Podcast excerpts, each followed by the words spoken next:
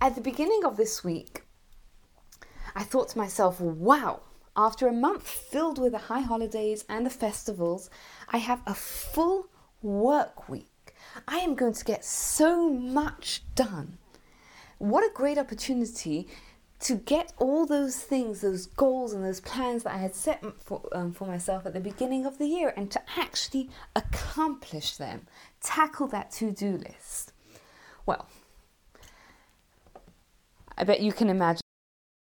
comes the middle of the week, comes Wednesday, and I was talking with a friend and we were discussing inspiration and how how and she asked me a really good question. She asked me how do you keep the inspiration alive? Because maybe i'm not the only person who's had a moment of inspiration and and made a plan and set a goal and then it kind of fizzled out and we discussed it for a little bit and i was thinking about it and then it just so happened that i found the answer in this week's parasha after Noah comes out of the flood, uh, out of the the um, after the flood, we, the Torah says that Noah debased himself and planted a vineyard. He's criticized for planting the vineyard, which begs the question of what was so terrible about planting that vineyard. And Rashi Rashi says that the problem wasn't so much that he planted the vineyard. The problem was that he he should have planted other fields of, of, let's say of wheat or something that more essential to, to our food first and then planted the vineyard. So the problem wasn't so much that he planted a vineyard, but the sequence of what he did it.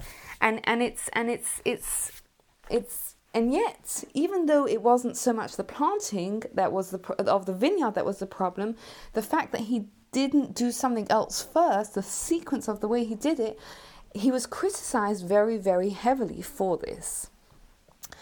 And we're told that when, when a person faces their, their final judgment day, one of the questions they're going to be asked is Did you set aside time to study Torah?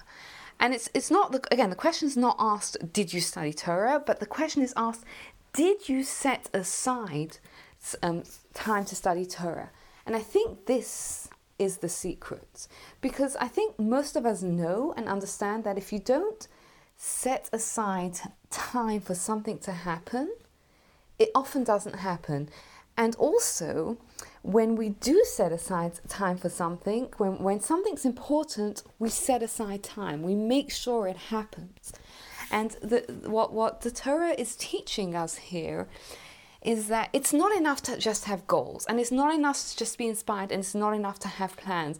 But if you want to actually make anything happen, you have to create a, um, a an order for it. You have to set aside time for it to happen. So if you're inspired, you have to set aside a time that you are going to learn or, or, or do something that's going to that's going to maintain that inspiration because if you just put it on your list and you don't actually say you know what every tuesday i'm going to do this or every day before beforehand i'm going to do this it doesn't happen and we currently have the perfect opportunity to do this we had a month full of jewish festivals we had at Rosh Hashanah and Yom Kippur with the time of in, in inspiration, and Sukkot, which is the time of togetherness and the joy of the Torah.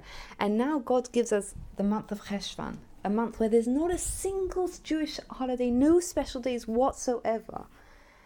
It's a month just of routine, but it's a month where we get to create the schedule we get to put into the schedule the things that are important to us. It's a month where we get to stop for a moment and say, hold on a second.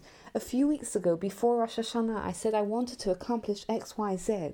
How am I going to do this? How can I fit it into my routine so that I can accomplish it? If I said I wanted to do le- learn more, how am I going to find fit that learning into my schedule? If I said I wanted to become more patient. How am I going to accomplish that into my schedule? And we have an entire month of not of just routine where we can put it into our schedule, we can show we're serious about what we meant, and we can accomplish those goals that we set for ourselves. Shabbat Shalom.